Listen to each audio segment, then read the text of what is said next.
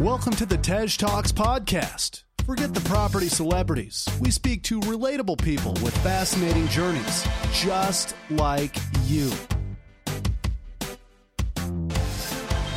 Hosted by Tej Singh, we bring you new stories, life changing deals, and expert advice every week. Greetings, everyone. Welcome to another episode of the Tej Talks podcast. Uh, just a reminder, if you haven't left a review, please do. If you're driving, please don't. Please wait till you get home or to your destination and uh, leave a review for Tej Talks on the Facebook page or on iTunes or Apple. They're the only places you can leave them, so find them out.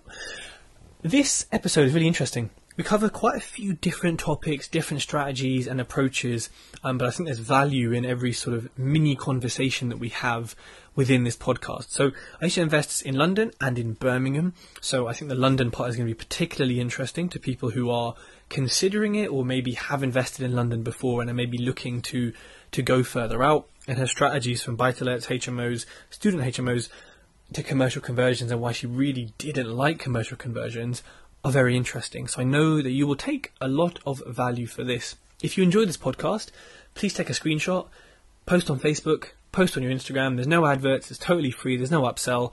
Um, so I appreciate and love your support. Aisha, welcome to the Tej Talks podcast. Thank you for having me. I'm I'm really looking forward to this one actually because not a lot of the people I get on kind of straddle or understand the corporate side of property investment and are also part of and understand and work in the non-corporate side. And I guess we'll kind of define both of those later, but I think there's going to be some interesting discussion about the differences and similarities and maybe maybe even lessons that we can learn from one side and, and, and apply to the other. But of course, you know, you do property as well yourself. So yep. before we get into all of that and, and the networks that you've set up, um, and, and of course all the, the tips and advice you have for people, what were you doing before you, you know, started investing in property yourself? Yeah, so my, my background is, I guess, very um, sort of untraditional for people who tend to be in the property uh, world, whether it's, you know, the corporate world or sort of personal investing. So I actually started out um, in investment banking seems like many eons ago now. Um, but I started out in investment banking sort of pre 2008 um, in in M and A, and life back then was absolutely fantastic, despite the fact that we worked pretty much round the clock. Um, I, I, actually really enjoyed it. 2008 happened, um, and life literally changed from one day to the next. I remember just sort of thinking, what the hell is going on? Um, but long story short, you know, stuck it out for, for a little bit, but then just realized that it, you know, banking at that time just wasn't the place to be. Um, so I went to study. I went to London Business School to do an MBA because for me, I, I, love to study. I've always been a, a bit of a geek, to be honest. Um, and it just felt like the right time. And then my plan was to sort of take those two years at, during business school to sort of find myself and really find what I wanted to do with my life. That didn't really happen because pretty much the second you get there, they're kind of making you think about your exit and what you're going to do when you leave. So I ended up going back into finance because I just felt I didn't really have the time to, to really think about what I was passionate about. Um, so I went back into finance, but doing a, a different role. So I did change in the sense that I knew the certain things that I liked to do and that I wanted to do. I, you know, despite being a geek, I very, I am a people person. So I wanted to have more direct contact to people. Um, I love to work with numbers. Excel spreadsheets make me happy. um, and so I knew I wanted sort of that as well. And I ended up looking at um, wealth management at Goldman Sachs. Uh, long story short, I like them, they like me. Um, I joined full time after my MBA, and I was working at Goldman um, for six years. I was promoted to executive director, um, and essentially my role was to uh, find wealthy people, um, you know, sh- show them about sort of what we do at Goldman, get them to become clients on board, transfer their wealth to Goldman, and then manage that money for them. And we focused on ultra high net worth individuals.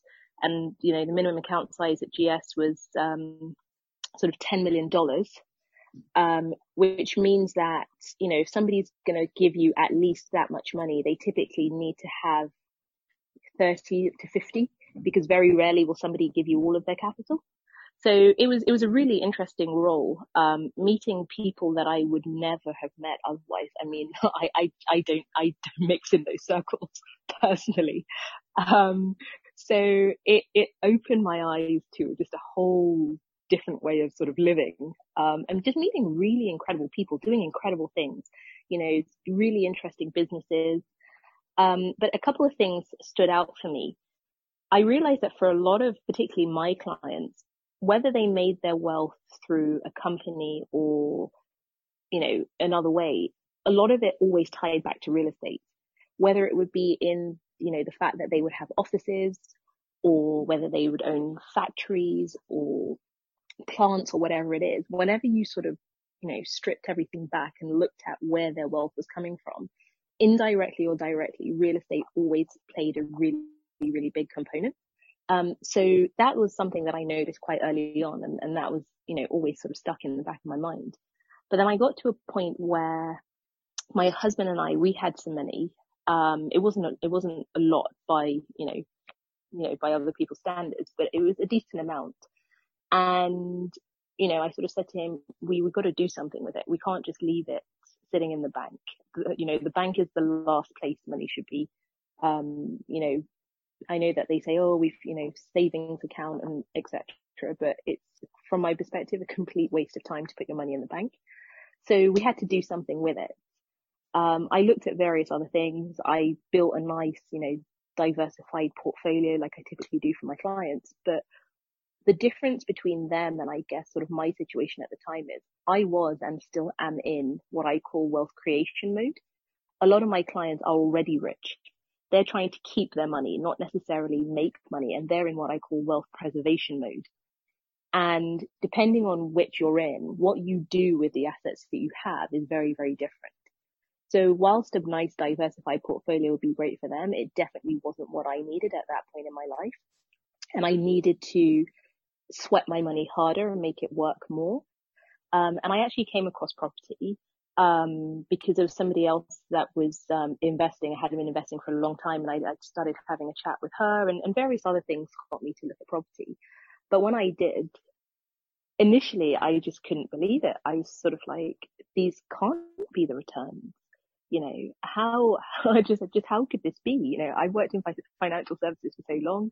You know, I knew the returns of like the Goldman portfolios like the back of my hand. And then when I started comparing it to property returns, I was just like, what on earth? Like, how have I missed this? So then I, um, started to talk to my husband about it. Like, we've got to get into property. We've got to get into property. And he just wasn't keen in the beginning, you know, as a lot of people do when they, you know, don't understand it. Um, you know, you talk about, oh, you know, but interest rates and then this can happen and this can happen. But I, I kept on. I kept on because the way that I looked at it, depending on what property strategy you have, I think at the time I was just looking at vanilla buy to lets, but the risk that you're taking versus the rewards that you get, for me, it was just a no brainer. Um, so eventually I managed to persuade him to, uh, to, to take me seriously. It was actually an Excel spreadsheet, um, that, that did the trick. Um, you know, I said I was a geek. I'd actually say my husband's a bigger geek than I am. uh, I only have a, a master's in, in physics. He's got a PhD. So he, he's definitely geekier than I am. Um, but no, he speaks Excel as well. So that's what, what did it. And when he started to look at it as well, I mean, that was pretty much the green light for us. We've we've never looked back. Um, we started investing in uh, just you know buy to lets, two bed, two bath flats. Started in Woolwich. Um, we then we did that for several years. Also, pretty much around sort of southeast London. Then we moved into HMOs, both in London and in Birmingham. Um, then started to do buy to lets in Birmingham as well. Um, then we sort of scaled up from there started doing sort of what I call sort of smaller scale conversions, so houses to flats, things like that. Um, and then dabbled a bit in um, commercial conversions as well. So really got quite a a range of of, of different uh, property strategies.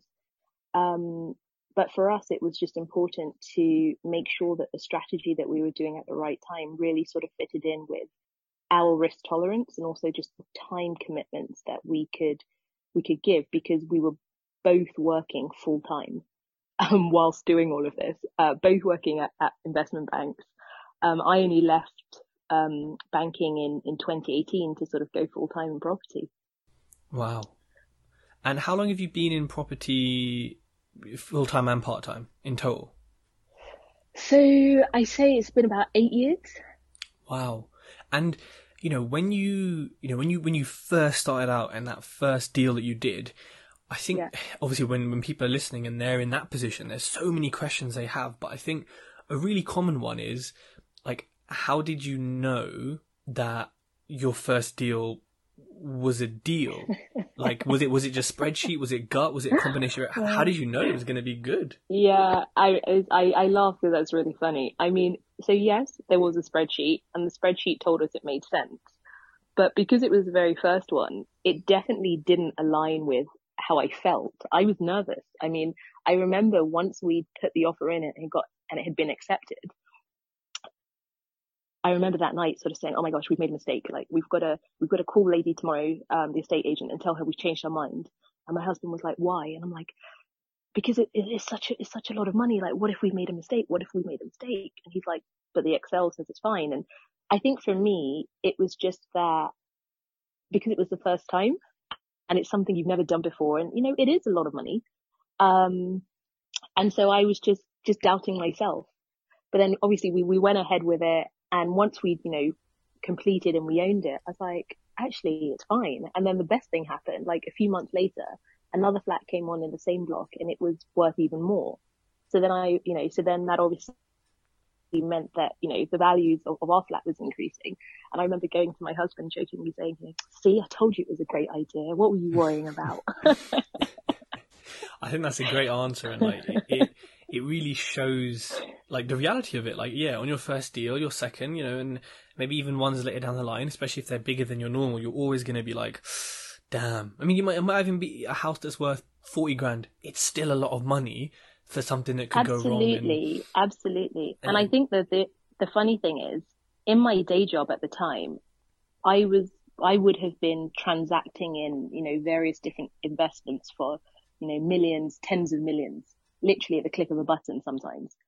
So now when I look back, it's sort of like, well, how was I comfortable to sort of make those trades and be like, you know, spending millions, yet for this one where I'm spending significantly less, I was so worried.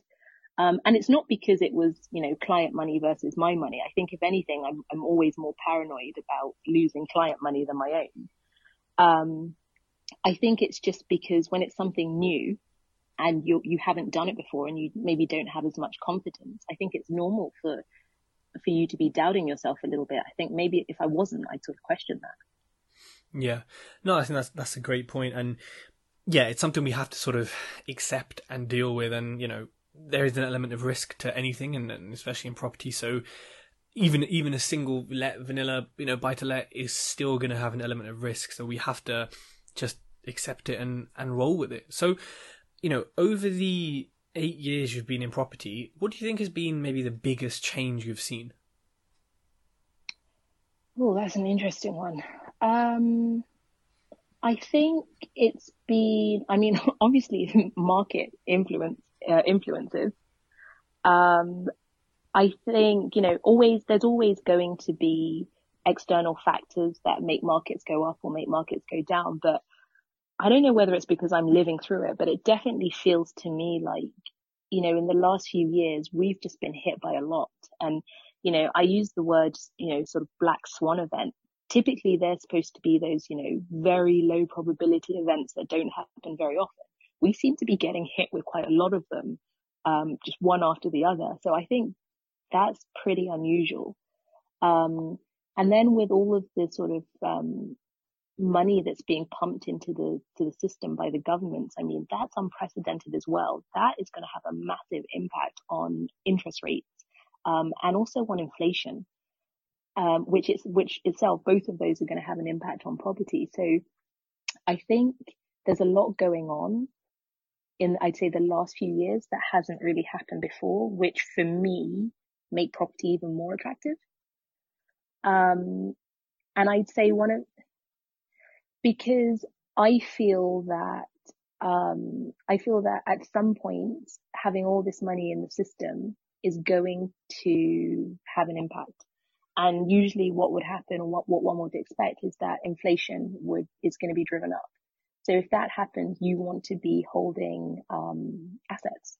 So things like, like property. Um, and then obviously if interest rates continue, continue to be at the floor, then it means that you can borrow cheaply. And for me, property only works if you use leverage.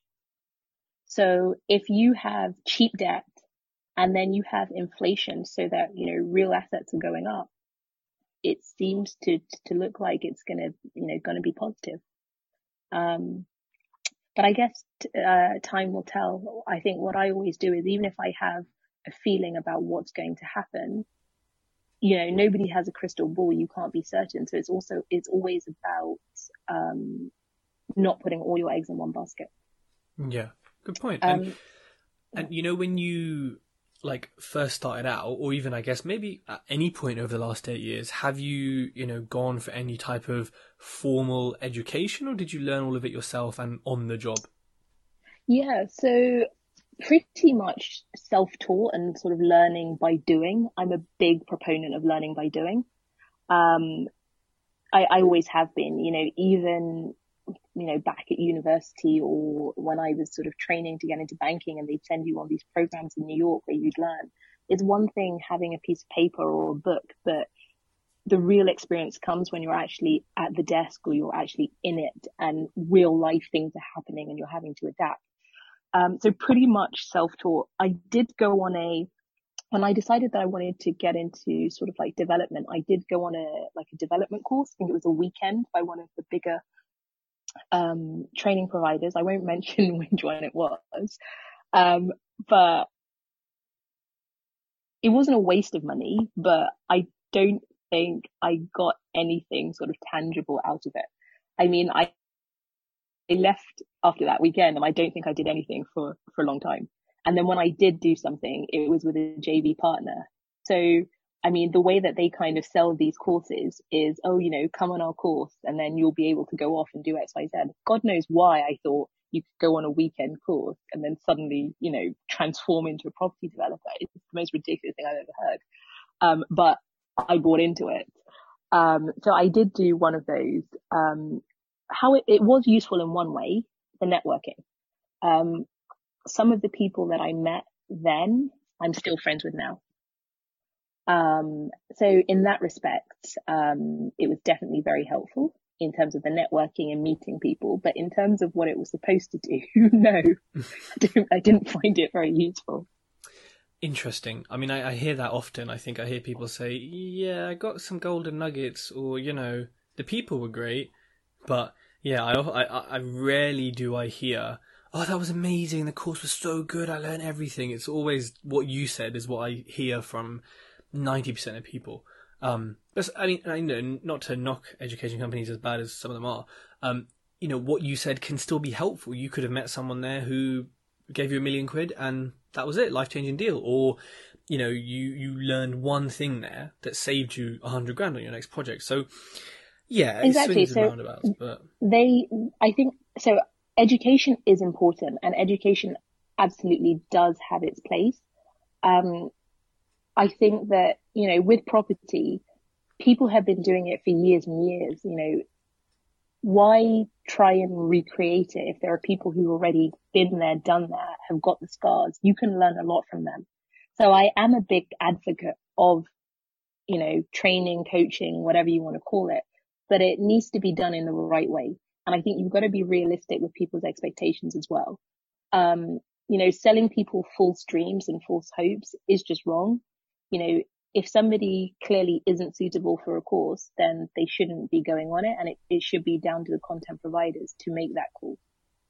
Yeah, if if only they had more morals in most of these cases. So, um, you know, you mentioned over eight years your strategy changed quite a bit. Like, mm-hmm. talk me through that evolution. What made you go from I think you said buy to lets into HMOs and then into conversions, and like what sort of yeah, what made those changes happen and, and why did they happen? So I I think for me it's a it's a combination of things. Um, I'm the type of person where I always push myself. I always have. Um, my friends say actually I'm, I'm quite, I'm very competitive. So when I started with buy to let and then I felt I kind of mastered that and we were doing it and doing it well, I was like, right, I want to sweat my money harder. There's got to be something out there where I can get a better yield or I can just, you know, do more. And then that's how we moved into HMOs. And then again, once I felt that we kind of got that, I was like, right, again, how can I sweat this? How can I, how can I get more? Um, and I kept doing that at each stage. And then I got to commercial conversions. I guess the funny thing with commercial conversions is having, you know, been through a project and the first one, having been through that project, it wasn't what I thought it was going to be. I had actually thought at that point, this is it. I found commercial conversions. I'm absolutely going to love this. This is what I'm going to do, like going forward. Um, and I guess it just wasn't what I thought it was going to be. Um, I, I did enjoy it. I will still keep doing them, but not in the way that I had thought I was going to. That isn't just going to be my focus. Um, I think in, I don't know. Maybe it's because I went on that bloody. Um, oh, sorry, I swore. Maybe it's because I went on that um, that weekend course, and they make it seem as if it was going to be so easy. It was hard. It was really, really, really hard and stressful. Um, lots of things went wrong that shouldn't have happened. Um, also, the fact that we were working with a JV partner. Um, so that means that you're having, um, you know, there are different, in fact, it wasn't even one partner on that one. We had two partners. So lots of, you know, different people, different personalities, different people with different ideas, um, on top of a, a build and a construction site, which, you know, challenges happen regularly there anyway. So it was just a lot going on. Um, and I think in the beginning, I, you know, definitely didn't appreciate that. Having been through it now, it's sort of like looking back and saying, okay, well, that was, you know, X months of my life or, or years rather. Um, and was it worth it? And yes, you do get the money out, but it's not, it's not just about money, right? It's also about time. It's also about stress and all the other things that, that happened. And I think for me, you know, focusing on just that is just not what I'm looking for um, I, I left banking, like I had, I, I left, I left stress behind for a reason. You know, obviously you're not going to completely get away from it, but you know, I wanted to sort of run my own business. And I think one of the beauties of being an entrepreneur is you can get to pick and choose the bits that you love, right? So for me, I thought that was going to be something that I would really love and I was only going to focus on that going forward, but that's just not the way that it worked out and that's okay. Um, you know, there are other things that I focus on instead, still in property, and I absolutely love doing those. Um, I will still do some, some, you know, bigger builds because, um, I see the value in it as an investment, but also in terms of, you know, helping to create homes that are just so needed in this country. Um, but it's, it's just not going to be a, a massive focus for me. And it's just a personal preference. There are some people out there who are made just to do this and they will get off on it. And that's great for them. It's just not for me. Yeah. And that's a great point there, you know, that I say often it's like do what you want to do, you know, you're you're self employed, you are the boss, you you quit your job, you you left your other business, you know, you're doing this, whatever, for yourself. So yes, you know, uh, a 10 unit development can make you lots of money. Yes, a big flat commercial conversion can make you lots of money but so can other stuff that you may prefer to do. You might just want to have a hundred buy to lets and be happy. You might want to exactly. have ten HMOs and quit. So just because I'm doing something, just because Aisha's doing something, doesn't mean that you know list, anyone listening has to do it that way or do that exact thing. So you know you've obviously experienced a few different kind of strategies and done a few different deals. What was the best deal you ever did? It doesn't have to be monetary wise, but for you, what was the best deal you ever did. Tell me about it and tell me the figures. Um, oh, that's an interesting one. Um, okay, so I think it will have to be a property that uh, my husband and I that we bought. It's in Brockley in uh, South London. it's a six bed Victorian, um, semi-detached house. Um, so it's over sort of floors, really, really, um, really, really lovely, nice area, in conservation area. Um, this is, I'll never forget this one. We bought it by phone when we were on holiday in South Africa. Um, and I remember I was driving, my husband was sitting next to me in the seat on the phone with the agent negotiating. And I was sort of like yelling across as I was like trying to drive the car. Um, so th- this one was interesting because we had found a motivated seller, um, by accident. Um, it wasn't as if we were particularly, um, you know, looking for that, but we'd, we'd come across this property. Uh, I had started looking in South London, um, Southeast London because I felt that you can just get more for your money. Um, and I felt that a lot of these areas were going to be, um, gentrified and that they would start to, um, go up in price. And this particular property was really close to the station, literally three minutes away. You can get into London Bridge in 15 minutes. So I was like, this is going to be perfect for people who need to get into the city. Um, and so we started to, you know, speak to the agent, speak to the lady, and it turned out that unfortunately for her, she needed to sell. I think she, I think she wasn't well. It was either her or her mother. One of them wasn't well and they needed the money, um, to, they needed to A, downsize.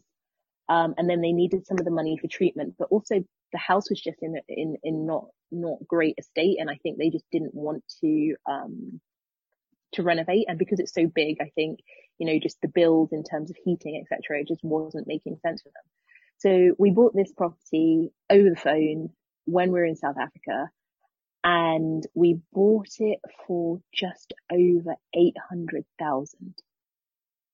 And that in itself, I think was pretty good because if I remember correctly, I think they were trying, they were trying to get significantly more and we, we really, really negotiated well and we, we got a great price. Um, and I remember at the time sort of looking at other houses on the road and some of them were, you know, at a million already. So I felt that there was a lot of sort of value that we were getting at that point. And I guess one of the sort of things that have always stayed with me from my sort of banking days is you, the best thing to do is to, although the, the, the most value that's created is a lot of it is done on the purchase. So with property, yes, you can add extensions and do all these things, and I'll come on to that later. But if you can get it at a great price on day one, that puts you in really great, in a really great place. So the plan with that property was to turn it into, turn it into flats because that's where we had got to in our sort of cycle. So as I said, we started out with buy to lets then we did HMOs and then we got to house to flat conversion. So for us, it's like, okay, well, yeah, let's just buy this thing and turn it into flats. Um, but I think because we were away and also because I think we were just a bit busy at the time, we said, right, you know, whilst we're going we're going to have to put this through, um, planning, it's in a conservation area. So it's going to take longer than it normally would have done. So while we're going through that whole thing, why don't we just do it up a little bit, get some tenants in, um, they can cover the mortgage whilst we're getting the planning permission and everything. And then when we're ready to do the build, then we'll go ahead and we'll do it. Um, and that was the plan. I think like, you know, four years later, five years later, we, we still own the property. Um, and absolutely nothing happened with it. Now, the funny thing is, is that, you know, people will then say, well, how the hell was that a great investment? I think for us, the, the price has naturally appreciated over time, despite Brexit, despite everything that's going on. And, and again, it's because we got in at a good level. So the value has naturally been going up. But what I realize now is, and what I'm doing at the moment is I'm actually converting it right now into, um, into an HMO. That wasn't my plan at the time. Um, and I, and when I run the numbers of this property as an HMO, it works out much better, um, for us in terms of what it is that we're looking for and, and what we're looking for from our money versus putting it into flats. Um, and the, the thing that I love about this one is despite the fact that it's in a conservation area, we've managed to work with the council jumping through many, many hoops, but to get them to give us, to give us permission for the six meter extension out the back. You know, we can't do anything on the side. Um, it had a loft already, but we're making some um, improvements there so we can increase the head height. Uh, it has a ridiculously big garden, so there's a lot that we can do with that as well.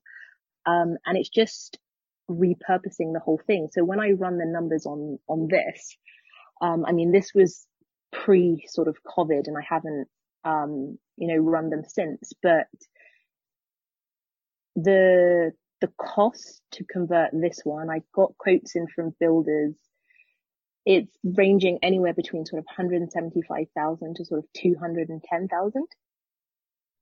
So if you remember, I said we bought it obviously for 800. We've been letting it out. That's been paying off the mortgage and been giving us, you know, extra capital every month as well. Say, you know, build costs probably going to be looking at 200k all in. Um, once we get a, um, a revaluation and that will be done on a, you know, on a commercial basis, given that it's going to be, uh, going to be an HMO. I'm also going to have to apply for change of use as well. Um, we'll, we should be able to get, if not all, majority of our, our sort of capital out. Um, and the rental yield that we're going to be getting is, uh, is, is, is, pretty phenomenal. Um, in that area, we can, you know, the numbers that we've been looking at, we should be able to get for some of them, um, you know, up to a thousand pounds a month. Um, so yeah, I think even though this one was, it didn't work out how we had planned it, it has taken much longer. But the thing that I love about it is the reason it took longer wasn't because of any sort of issues or anything like that is we just got busy but we because of how we run our business we had the flexibility to say you know what we're just going to park that one for the time being it's still going to be profitable for us but we'll come back to it later and when we have time and that's what we did mm. and you know with with that property did you buy it in terms of deposit was it your own cash was it investors cash how did you fund that and was it quite early yeah. on or was it more recent so that one was with all our own money. Um, and that one, no, that one was quite a while ago. So when we got into property, and again, this is something that we, we look back at and we laugh now and it was not the right thing to do. Um, we used, uh, my husband and I, we used our, our own money. Um, and some of the properties we bought, we bought them all in cash. With hindsight, absolutely terrible, terrible, terrible thing to do. But we thought at the time that if we bought things in cash, it means that we're more likely to secure the to secure the property. And that, to be honest, that's pretty much what happened. Um, if you go in and you're a cash buyer and you're a, like a real cash buyer, you you get an edge over people who are going in with mortgages. Um, but I guess the plan had always been to um, to remortgage and then get the money back out at the end. But some some of the decisions that we made early on when we just started weren't the smartest. I remember in that block in Woolwich that I was talking about, um, one of the flats that we bought, the vendor at the time had two that was for sale. And stupidly, we bought one in cash rather than buying two with mortgages. Um, so in hindsight, when you look back, it's just like, what on earth were we doing? But that's the thing about when you're starting something new, you, you learn as you go along. And for me, that's one of the, I guess, the, the beauties of the way that we did it. We, we learned by doing. So all these little things that have happened along the way or over all of the years, we've kind of stored them up and, you know, we're by no means experts, but we, we do have the track record. Um, and we, you know, we have kind of lived in and, and breathed it, um, ourselves. What happened is, and I guess this happens with a lot of people very quickly, um, unless you are, you know, a multi, multi millionaire, you're going to run out of your own money. Um, so when we got to a point where we had sort of invested all our own money, then we started to look to work with investors. Um, and I think that kind of tied in quite nicely with my background because, you know, that's what I've done for six years at Goldman. I work with investors and I invest their funds. Um, so it was kind of a natural progression, I think, for us to, to get to. And it, it, wasn't something that I sort of consciously said, Hey, you know, because I did that, now I should go and do this. It just happened really naturally. we had people approach us say, "Oh my gosh, like Aisha, I've seen what you've done. Like I've got some money. Can you help me?" Or you know, do you have a project that I can invest in? Um, and it it just it just fit fitted really nicely with my skill set. Um, I have worked with investors for, for years. I've managed hundreds of millions of pounds. Um, so it was just a natural extension of what I was doing, and it is what I love. Um, and yeah. it combines both of my loves: working with people, investing, but now it's in property. Mm. Um, so a lot of what we look at now is with investor funds. Okay. And I think, you know, what you said there about the cash versus mortgage and also now bridging, which can act as cash, it, it it's something that, like, I hear so often from people who've been in the game for, for quite a while. And also, people even now ask me and say, you know, should I bridge? It's expensive, or should I just buy one house with all cash? And I'm always like, look, it depends on your risk appetite. But personally, you know, I would be buying multiple with the same cash pot and using leverage, like you said very early on. But you know, it, it's common when starting out, and there are some benefits to to buying with cash, like capital raising once you've you've purchased it and stuff. But yeah, you know, that one pot can buy four houses in, instead of one. So it's uh I think it's a discussion people have to have with themselves and analyze their uh, their risk. So you mentioned you know two of your deals that you've done over time have been in London. So you live in mm. London, and a lot yeah. of people who live here tend to sort of gravitate to the north, where you can you know do buy to lets, pull all your money back out, HMOs, pull all your money back out. Everything's just a bit mm-hmm. more affordable, perhaps a bit cheaper. So you know, do you primarily invest in London or is it a mix of, I think you might have said Birmingham or like, how do you, yeah. where and how do you decide how, where to invest? I mean, it was quite easy. Uh, London prices just got to a point where we were struggling to find deals that we could afford where the numbers worked. Um, so we didn't have a choice. If we wanted to continue investing in property, you have to go where it works, where you can afford. Um, so we started looking in, in Birmingham and I think again, this was several years ago. Um, and I don't think I'd been to Birmingham before. I remember the first time we went and it was to look at property. Uh, I had very much been a, a, a, London, a London girl. I had been to, you know, other places around the UK for work, but, but not sort of personally.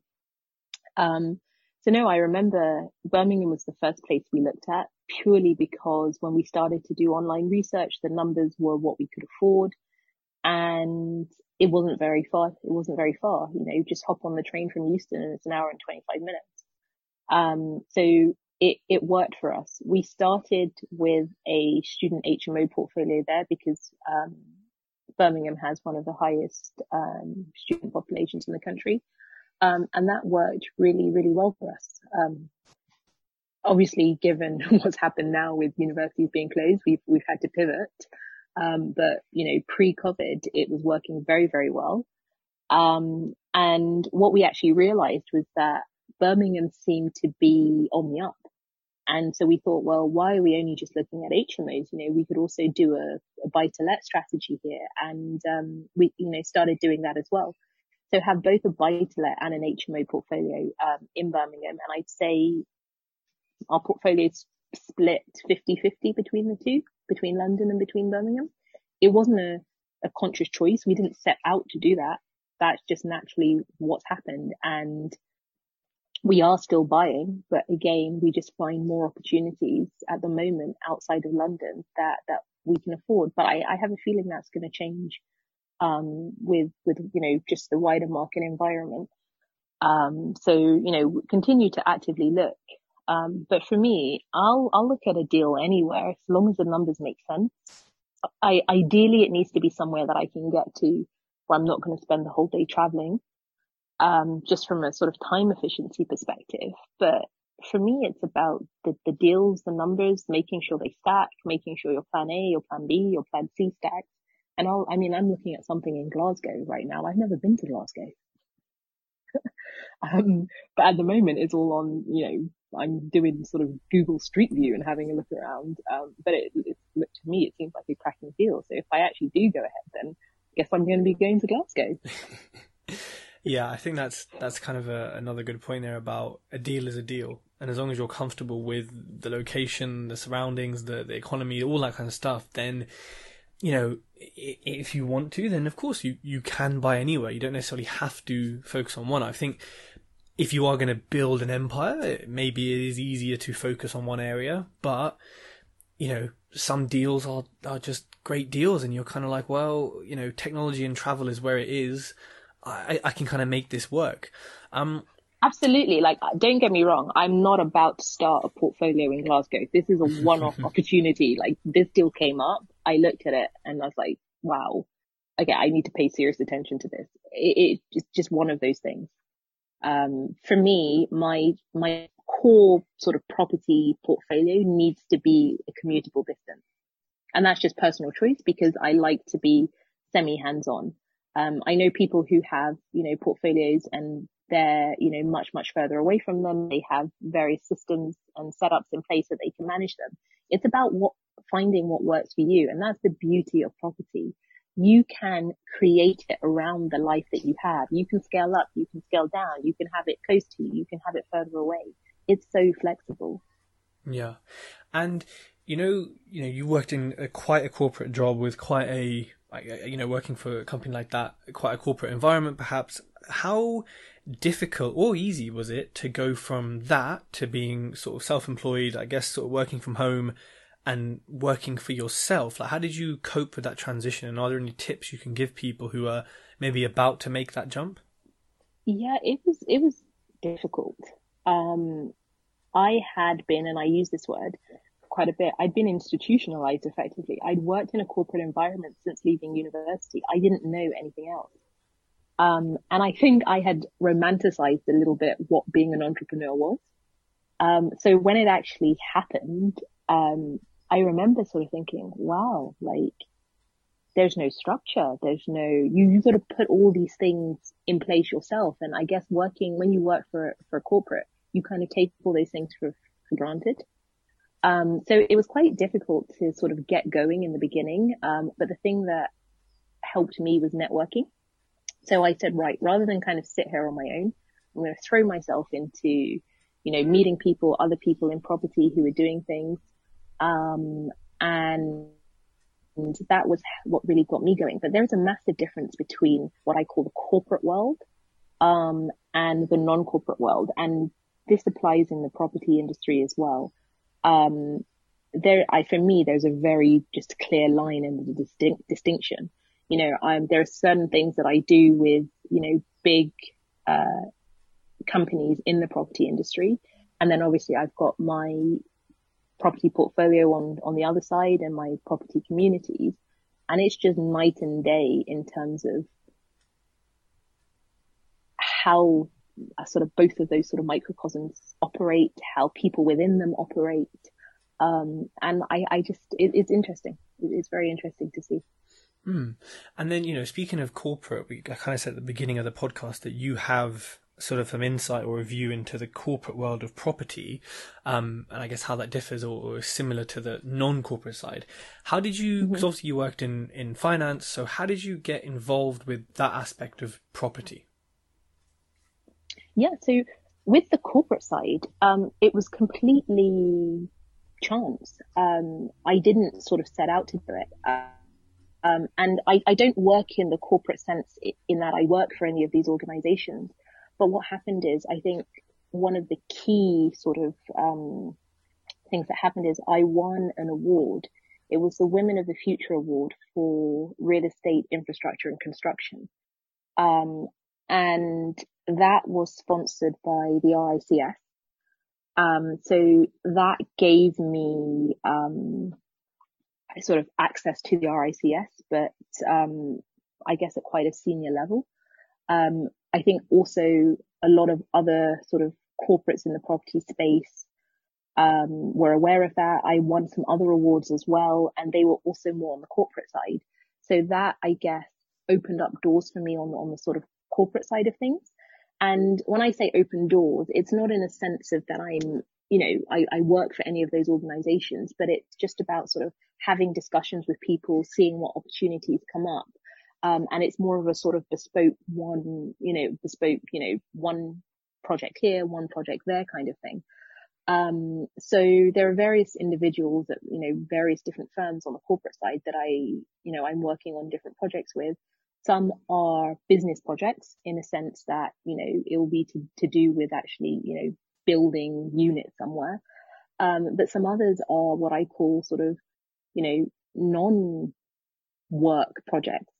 Um, so to give you an example, I'm working with, um, the RICS or specifically I'm working with, uh, Sean Tompkins, who's the CEO and we are looking at how, you know, what are the sort of experiences of black professionals in the sort of built environment sector?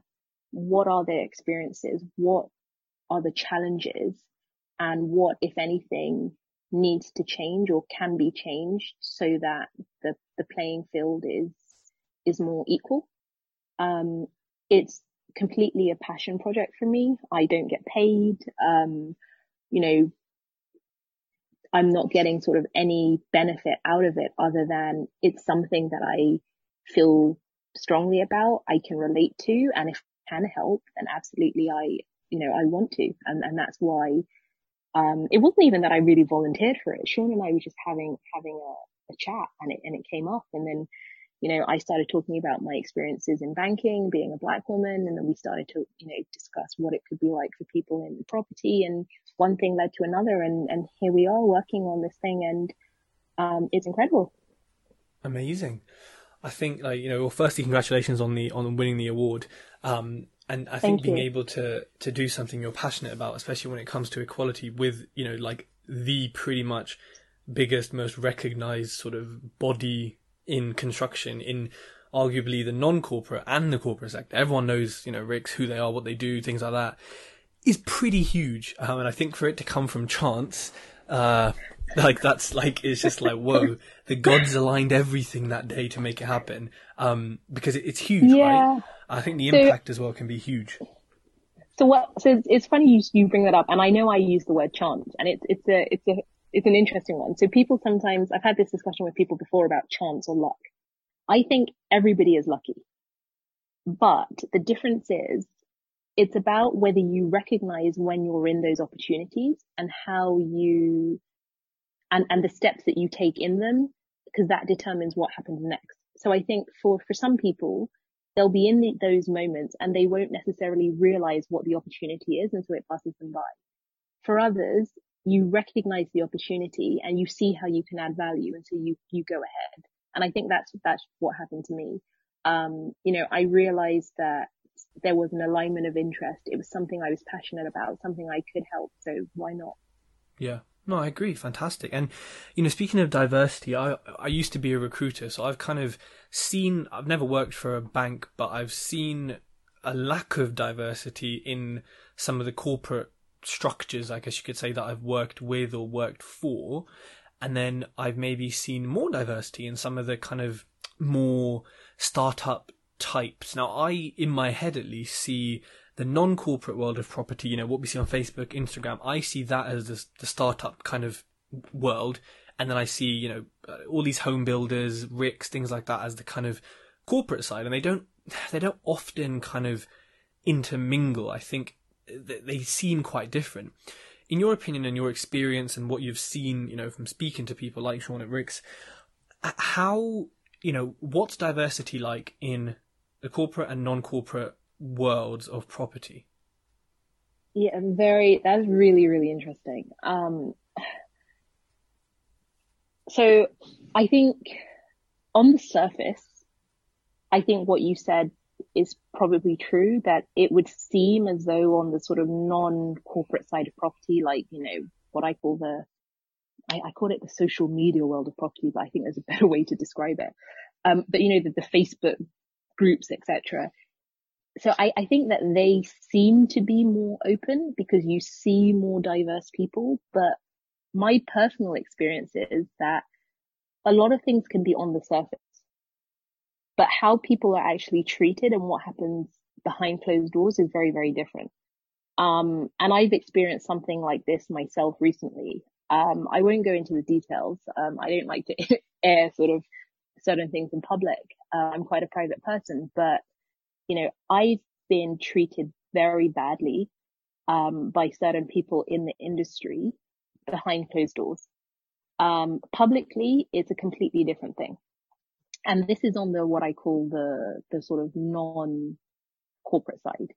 Whereas on the corporate side, I think it's just, things are just much more transparent and it, you can, you can kind of see how things work. Yes, there, there isn't a big representation of, of, um, particularly ethnic di- diversity, but it's very clear for people to see. Um, so what you see and what happens tend to be quite aligned. Whereas on the other side, I think what you see and what happens, in my experience, there's been a, a sort of big discrepancy. Um, I think on both sides, there's work to be done. Um, you know, as I've said, on the corporate side, I think people are aware that something needs to be done. I think the funny thing is, is that, you know, even before this whole Black Lives Matter movement or sort of I'd say upswell in the movement happened in the last few weeks. Um, Sean and I had already been looking at this. We've been talking since last year. So it was complete coincidence with everything that's happened now that it's even sort of more topical. Uh, what I've seen on the sort of non-corporate side is just a big mess. People sort of going at each other on social media, you know, this all lives matter versus black lives matter. And I think now you're starting to, to really see people's uh, true colors. Um, and it's, it's quite eye opening. Um, in some, in some ways it's, it's quite sad. Um, but, but that, it kind of leads back to my previous point that before you, you, on the surface, everything seemed okay and everyone's all inclusive and everybody's tolerant. But what goes on behind closed doors is, is, is very, very different some of that is now starting to, to come to light. Um, but yeah, I think if I had to sort of, you know, call it, I'd say for me personally, I prefer the sort of corporate side because at least you kind of know where you stand. Um, whereas the other side, I just find, I don't know, maybe it's just my experience, but sort of very, very cliquey, a lot of sort of backstabbing, people with whispering behind closed doors and it's just not the way that I, that I work.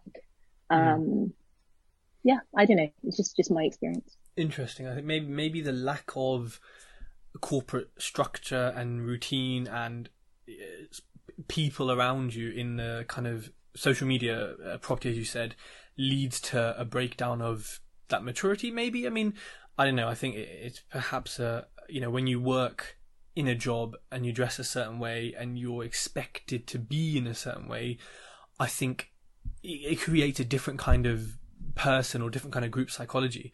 Um, yeah, and I think there's a certain level of respect. Whereas yeah. on the other side, you know, anyone can get into property, anyone can set up a business, anyone can really say anything.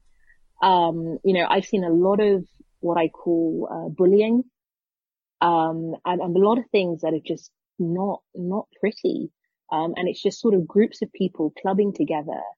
Um, and because they sort of club together and they have followings behind them, they, they feel that, you know, whatever they say goes, regardless of, of the facts or the truth of, of certain matters and situations. And I think fundamentally, you know, what the people need to realize is that, you know, we are all people. We all have feelings and there are just certain behaviors that I personally think should, should not be tolerated or accepted.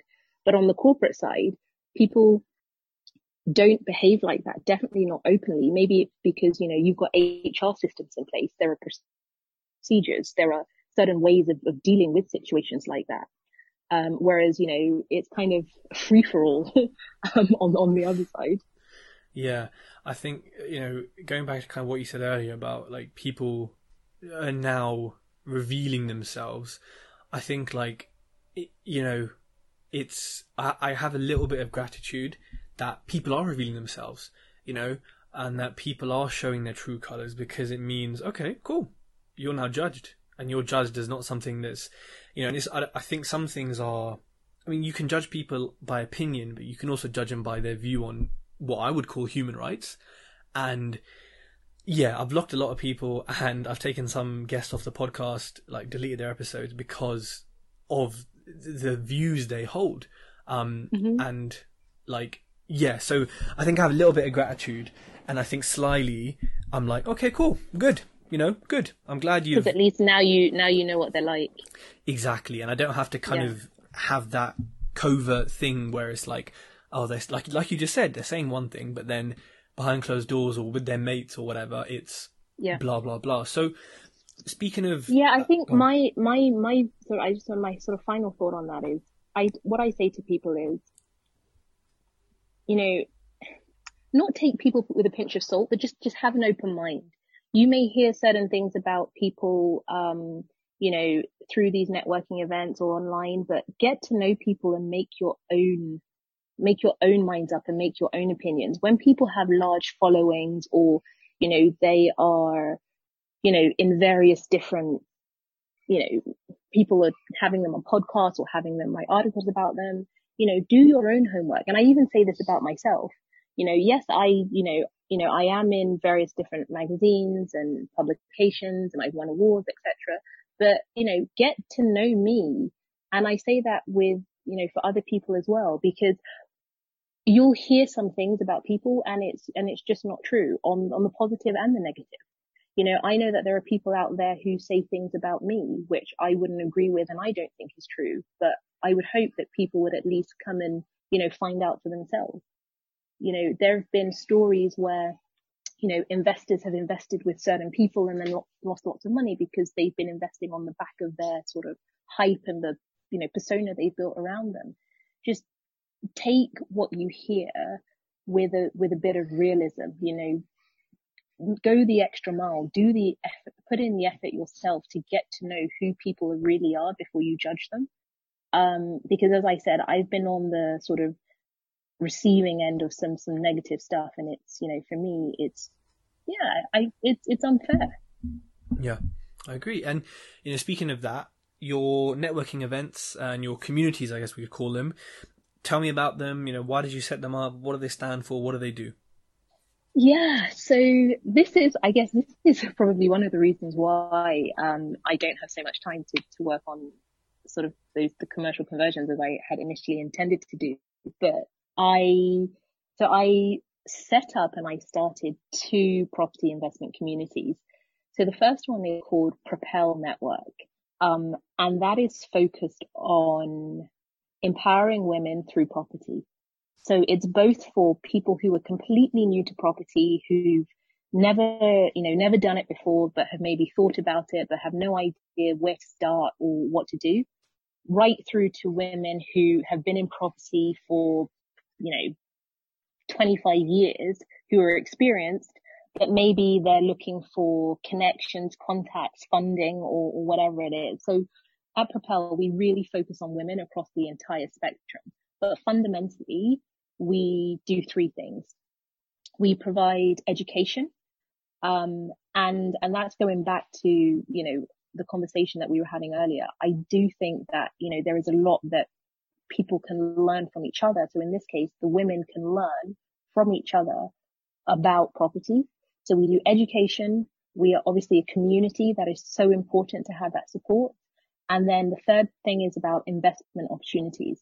So once you've got this education and you've got the support and you want to get out there and get going, like sometimes it's difficult to actually find the investments. Um, so one of the things that we do is we encourage women to work together. I'm a massive proponent of property crowdfunding. Um, it's something that I've actually uh, got into myself recently. Um, so that's something else that we, you know, that we, that we talk about a lot, but whether it's women, you know, either starting out building their own property portfolios, JVing together and, and doing projects or, you know, investing through crowdfunding, it doesn't matter how you do it. It's just about getting women into property. Um, and there are so, there are so many reasons why I, I, I started it, but fundamentally, I realized that when I looked around the property scene, there just weren't as many women as men, and there's no reason for it. Um, so I, I wanted to do something to try and address that balance. Um, and then the second community that I set up is called Black Property Network. Um, and that is to empower people in the black community to, um, to start looking at property investment and to get in. But also there's a focus on investing as a, as a business. Um, and we don't have that focus necessarily to the same extent in Propel. So they're not carbon copies of each other focused on different sectors. They are actually slightly different businesses, but fundamentally the aim is empowerment of people through property. I love it. I love it. Such good causes. Now, if people want to join them, I will put links in the show notes for this so they can um, they can click on those directly and have a look at those. Do you run? Uh, oh, obviously now with Corona, not so much. But did you run physical events? Was it online? How was it kind of t- Yeah, tangibly so- accessible? So we used to run physical events. Um, now everything is online. So we have, um, for Propel, we have, uh, what we call our monthly honest stories. So this is where experienced women in property will come and talk about their property journeys, how they got into property, what they're doing. They'll go through case studies. They'll look at the numbers and the focus is on the word honest. I got so fed up of hearing how you can get into property easily. It's a get rich quick scheme or you can go on a two day weekend course and now you're a property developer. Um, so for me, it was about women being honest. We want the warts and all story. Tell us how it is. People will still get into property, but we want them to go in with their eyes open. Um, so that's what our honest stories series is about. We also do um, have, you know, workshops, courses, because as I said, we're about the education aspect as well. Um, and the for Black Property Network or BPN as I call it, um, very similar. Again, we have um, online webinars, uh, courses, and you know we're just about providing support, whatever it is that you need to help you in your or along your, with your property journey. We're there. Um, and that's whether you're in Propel or whether you're in BPN. It's that community, that belonging, you know? Mm. Yeah, I love it. And uh, my last question is: if you had to give three tips to someone, you know, starting out in property, relatively new in property, what would they be? Um, so the first one is to find the strategy that works for you. Don't be led by what other people are doing. Don't be led by the shiny new penny syndrome. Um, I think to some extent I was, and that's why I was like, I, want to do commercial conversions, want to do commercial conversions. Forget, forget all of that. What fits for you? What is it that you're trying to achieve? You need to identify what your goals are and then find the right strategy that aligns to that. So I say that's the first thing. The second thing is don't be put off if you feel you don't have enough money to do it. So something that I hear often is I can't get into property because I don't have any money or I can't scale up because I don't have any more money. There is money out there. You just have to create your business or put yourself forward in such a way that you can attract some of that money. And I know for people who have never worked with investors before or never raised funding, it can seem very daunting, but there are people out there who have done it. You can learn from them. Um, and, and people who have never done it before, you can attract, you can attract funding. You just, it's just about how you sort of position yourself. If you don't have a track record, you can partner somebody who does have a track record. Um, so that's the second thing. And I say the third thing, reach for the stars. This is something that I have always done. It's kind of one of my personal, um, belief systems. I always push myself and I always dream big. Um, some people think I'm a bit crazy. um, because, you know, when I set myself goals or targets, they are big, they are aggressive, but you have to push yourself you know, we have one life. We're here. We, we, we live once, like make the most of it. Stretch yourself. For me, the, the, the place that people should always be is where you feel a little bit uncomfortable. If you feel too comfortable, then you're not stretching yourself enough. And then how do you know what your potential is? Yeah, love it. And I think so that, that's know, my third thing. I think most of the great, you know, the, the, richest people, the most successful people have all been called crazy many times along their journey. So I think that's probably a good sign. You know, I would take that as a, yeah, yeah, I, I am. Um, so Aisha, if, if people you know, want to. I, I, like that. I like that. Cause yeah, I, I should be crazy. I should be aggressive. yeah. what, well you, you, know, you have to be sometimes. If, you, if you're, if you're too sane, then you just, you won't, you won't get anywhere. You have to, you have to be crazy to deal with property as well. Bloody hell. Um, so exactly. If uh, if people want to get a hold of you now, we'll put this in the show notes anyway. What's the best way they can yes. do it?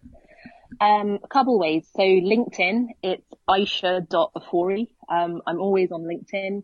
Uh, Instagram as well. You can find me on Instagram. Um, and then also, yeah, have a look, check out Propel, uh, Propel Network, check out BPN as well. You can always, um, contact me through there if you just register. It's free. Um, the emails come in. Um, I do look at everything. Um, I'm one of those people. um, so yeah, please, please do reach out to me if you ever want to have a chat. I always try to make pe- um, time for people. Um, I love talking. Amazing. Um, so, so yeah. Aisha, thank you so much for coming on the podcast. No, thanks, Tej. Thanks so much for having me. If you like this podcast, connect with Tej on Facebook, LinkedIn, and YouTube for more great content.